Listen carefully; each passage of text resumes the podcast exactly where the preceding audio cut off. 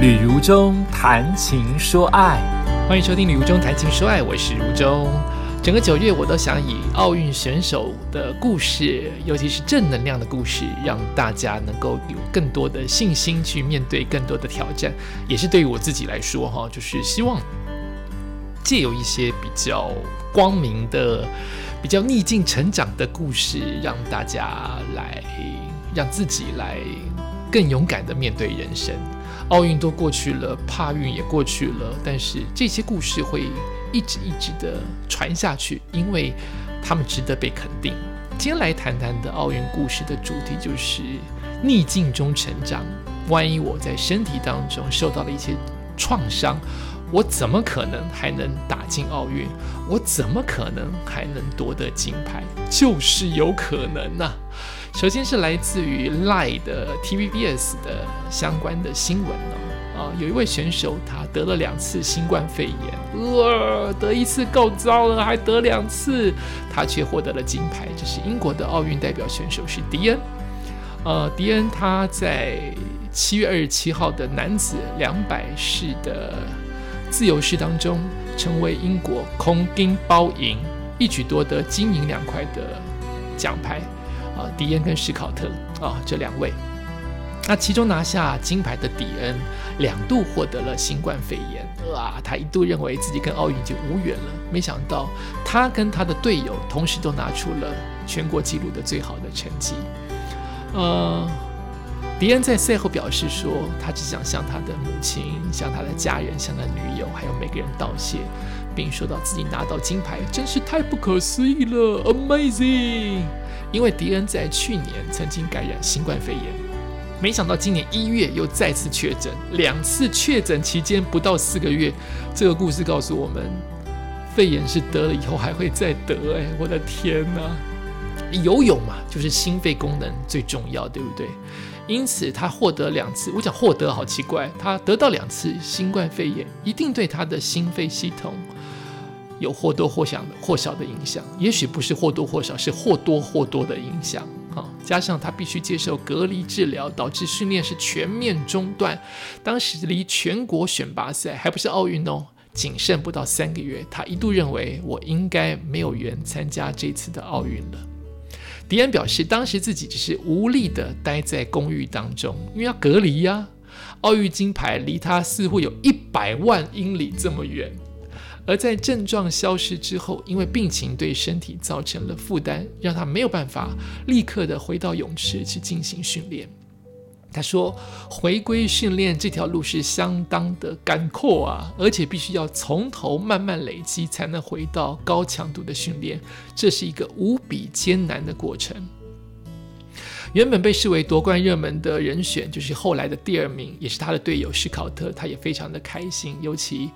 迪恩在过去一年的经历的这件事情，获得金牌，感觉他好像这位银牌的得主，比金牌选手更觉得了不起、更开心哦。这是运动员之间彼此惺惺相惜，这真的是很很诡异、很了不起、很很神奇的一件事情，不是吗？那两次的新冠肺炎对肺应该受到了不少的影响，却游出了金牌，这是虾米代机？这是。这是何等的何等的努力，或何等的不可思议！呃，我大概可以一点点体会。我本身体育很烂，但是我可以一点点体会。比如说我健身，我健身三个月，好后比我健身一年，但我后来去徒步环岛，因为徒步环岛断断续续，所以搞不好我那个月都没有去健身房。我再回到健身房，非常吃力。运动这件事情是很奇怪的，体力这件事情是很奇怪的，你得一直一直训练下去，休息就是那么一天两天，你训练半天，结果你休息一段时间，你赶不回，你不仅赶不回来原来的标准跟体态跟体力，你要花更多的时间才能冲到你原来的体力，就是它是一个立即的现世报，你没有办法因为生病或是休息。你的体能会停在你当年最好，或是你当天休息的状态，它一定是退步。所以他已经得到两次新冠肺炎，又要隔离这么久的时间，到底是怎么得到金牌的？这故事太励志了，可见他有多拼。我们是不是可以这样讲，可见他复原花出比别人更多、更不可思议的体力或者是智慧，才能让他回到金牌，不是吗？第二则故事是来自于动剧《Sports》最好看的运动超人之当中的故事。他说，这十三次破世界纪录的英国蛙王。从小其实是怕水，我的天哪，太励志了！我怕水，我不会游，但长大我变成蛙王，我变成世界冠军。英国蛙王 Adam，他以史上第五快的成绩，在东京奥运一百公尺的蛙式得到金牌，游出五十七秒三七，首次成为奥运卫冕成功的英国勇将。但他小时候怕水，我的天呐 a d a m 的实力当然是无人可挡啊！他在里约奥运一百公尺的时候，当时是五十七秒一三，所以现在这一届退步一点点。他当年打破世界纪录夺金，二零一七年二十五秒九五五十公尺蛙赛打破世界纪录。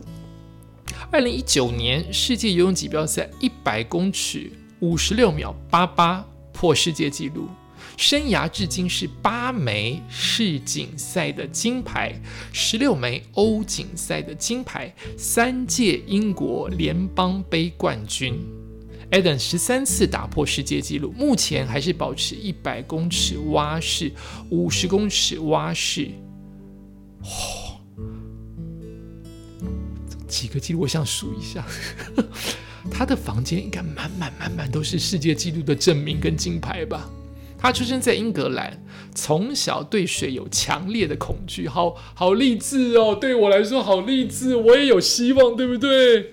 我不会游泳，我不会换气，但我想学。我想学这件事情，在今年很强烈，因为我学会，因为我游会眩晕。好不想承认这件事情哦。那个水波的起伏，呃，我已经这个年纪，我已经比十年前、二十年前自己不怕水。我甚至自己去偷偷练习的时候，呛了好几次，因为我高个子。再怎么高，你因为姿势不当以及害怕，你还是呛水。我已经没有十年前这么呛水，但我眩晕。所以我在浮沉的那一段时间，在漂浮那段时间，我觉得全世界都在晃。但我今年因为小小的走过徒步环岛，我很想挑战。啊，讲出来就觉得好像要一定要做，就是我很想挑战游泳这件事情，能够完成换气。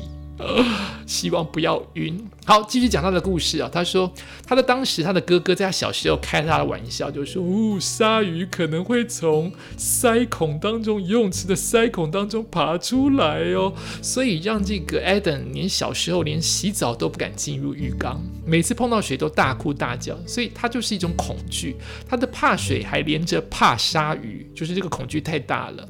他的父母为了帮助他克服恐惧啊，经常带着 Adam 去游泳池玩水。直到四岁的时候，他和他的朋友上了第一堂的游泳课。所以游泳可以那么早学，对不对？正是这节课，他克服了害怕水这件事情，跟朋友在一起就不会这么害怕了。九岁的时候加入了泳池俱乐部，就开始缔造他当年年纪轻轻的各式各样的记录。他有一个先天的优势啊，他手很大，脚很大，心肺功能很强，超灵活的四肢，让他真的就是如鱼得水啊！天才就是天才。他从二零一七年开始全职的投入游泳训练，但在这个之前他已经是奥运金牌了，所以对他来说，训练的要诀就是维持纪律。他的纪律就这么苦哦，每天早上四点半就起床。Every day，每天维持六天的高强度训练，只有一天休息哦！我的天哪，晚上九点睡觉，所以他没有任何的夜生活，他可能没有办法跟他，也许谈恋爱、交朋友都有一些困难，因为他要六天，七天里面一周嘛，六天维持高强度，他只有一天可以交朋友。但他其他的六天比上班族还苦的是四点半起床，九点要睡耶！我的天呐，他的体脂维持在六趴，我二十多哎，我的天呐！可怕的事情是，最可怕的是，他坚持每天晚上九点之后断食十五个小时，到第二天中午。也就是说，我要睡觉了，每天晚上九点之后我不吃任何东西，连第二天早上起来四点半我也不吃。我做训练到中午才吃我的第一餐，太糙了！一分耕耘一分收获，所以他是世界冠军啊！这么糙哦，营养都要配合，不然如果他肌肉过多，在水中会造成不必要的阻力，所以他不能练太大只，他练都要练对地方，他不是单纯练漂亮跟好看跟吸引异性，太难了。这些冠军不是过人的生活。他说，他依然保持谦逊的性格。能够在两届的奥运夺下金牌是一件美妙的事情，我还是保持谦虚。毕竟在过去的十八个月里，他的每一天都是黑暗啊。新冠疫情也让他很多的担忧，但他还是找到那百分之零点一的光线，全心的投入。尤其在他去年的九月，他当上了爸爸，更有了奋斗的动力。每一次的训练都是为了家人，而这一切当然都是值得的。当爸爸也不容易耶，就是你在亲子之乐的同时，你要放弃亲子之乐，你要去训练呢。全家吃大餐不行，我中午之后才能吃第一餐。所以奥运金牌值得这么值得金牌，值得值得别人赞助你这么多钱。过的不是人的生活，你太了不起了。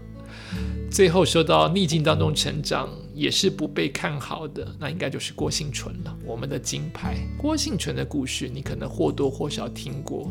前面有人得了新冠肺炎两次，那也有刚才的体育选手，呃，是怕水的。郭幸存曾经受到重大的伤害，哦，是对自己的身体是压到的啊，那个压到应该会从此很怕再举起来吧。这是来自于我看这是来自于哪一个网站的故事哈？要讲出处，亲子天下的故事。郭敬纯拥有台东阿美族的血统，生长在单亲隔代教养，最苦的时候全家住公寮，成长背景跟多数偏乡原住居民的小孩一样，他用举重反转世界，反转命运。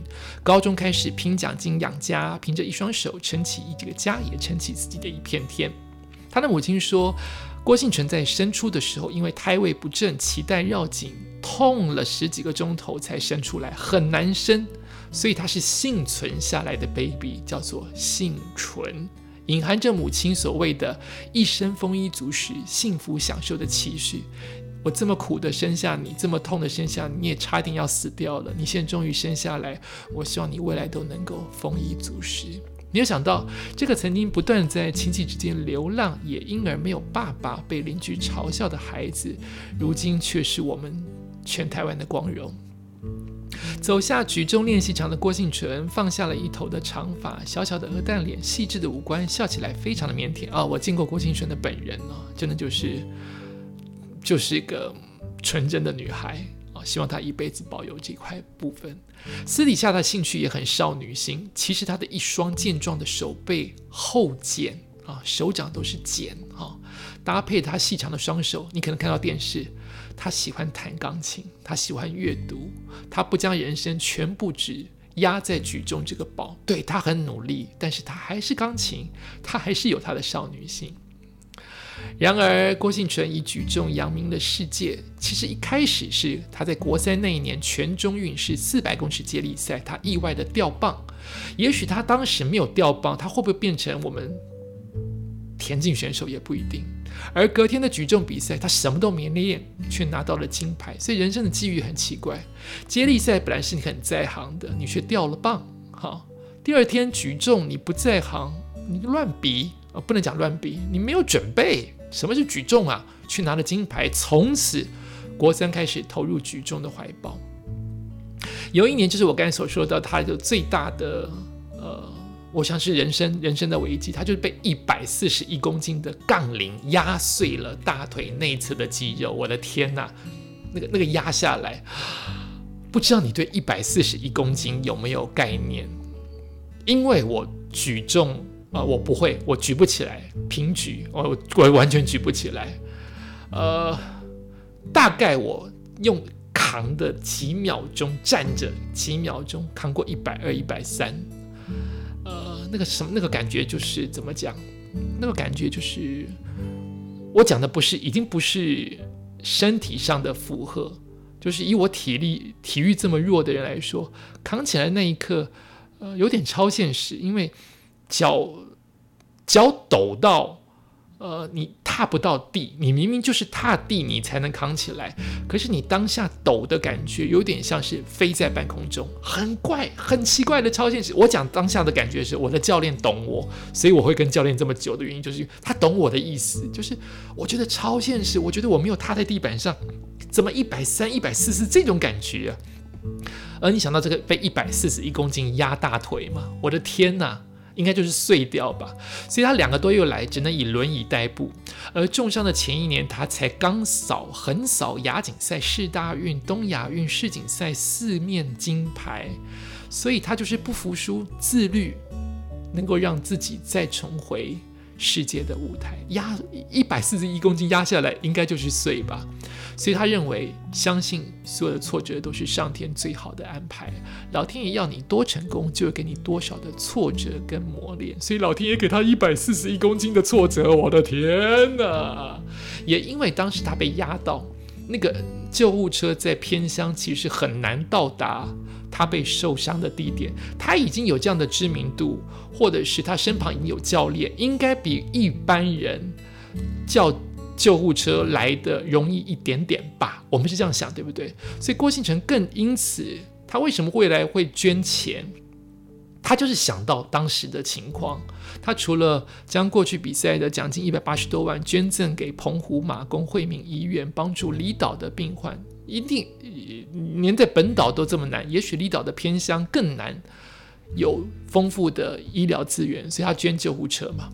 然后他也继续用他的，他捐助他母校台东体中举重队的奖金啊，自掏腰包举办摸彩，真的是一个很懂得回馈的一个好人哦。所以他得到金牌会让这么多人感动跟开心的原因，就是因为我们都希望好人有好报嘛。哦，这样子一个难得的女孩子，一百八十万可以改善自己很多的家庭环境吧，她却愿意。想到自己受伤的时候，救护车很难来到偏乡，那其他地方应该很需要救护车哦。这一点是真的，真的很棒。被一百四十一公斤的东西压到，你还可以得到世界的冠军，是不是很励志？想到就觉得我们自己的挫折真的还好，对不对？我就是喜欢这样的故事。年纪老了。很不想再听到挫折当中这个人慢慢的萎靡离开。虽然这是人生，人生有些事情就是挫折了，嗯，一败涂地，再也抬不起头来。有这样的人生啊，是啊。可是我年纪越大，越不喜欢听这样的故事。就算它是真实的，我宁愿让更多阳光的故事告诉我自己：旅游中你还可以，旅游中你还不错，旅游中你还有希望。请你好好的撑下去，好好的活下去。我喜欢这样的故事，所以我在找韩剧、找日剧来看的时候，我已经不看，就是我已经不敢面对现实到这种程度。就是我不，我会先问别人：哎，这个剧情有好人一直受冤枉到最后一集才反扑吗？这样我不看。或者是好人一直受到冤枉，最后死掉了，我也不要看；或者是好人一直冤枉到最后一集才复仇，我也不要看。但是如果好人受委屈，第一集就反扑，第二集再受委屈，第二集再反扑，我愿意看。就是我不要等待他最后的那一刻才普及泰来，哎，否极泰来，我受不了。我希望好人有好报，我希望这个剧每一集都能够疗愈我，而不是等到最后一集我才能爽。我不要。哦，这是我的选择。呃，很多的心理学家或很多的书籍，或是如中呃跟听众分享，就是多多接近阳光的人，多多接近正能量的人，我想是同样的意思。哦，就是你越接近阳光，越接近呃能量很足的人，他会拉你；他就是不拉你，你会被潜移默化的影响。所以我看剧也是这样，所以我挑 podcast 的新闻也是这样，跟故事就是。呃，它也许有一些悲伤的东西，但是我我不会给你惨到底的故事，惨到底的故事有这样的人生，呃，你当时你万一真的碰到，你可能也不得不没法去逆转，有这样的人生，但在现在你。恭喜你，我都还没有那么发生这样的情况之下，我希望能给你更多的正面能量。这是我的 podcast 当呃当时要做 podcast 本来就呃背后的意义在其中，所以我会在整个九月挑选这样子的比较正面跟阳光的故事，也希望大家听完之后能能能点亮心中当中小小的烛光啊，不要不要变天黑啊，不要变得黑暗，呃，我们大家努力一点。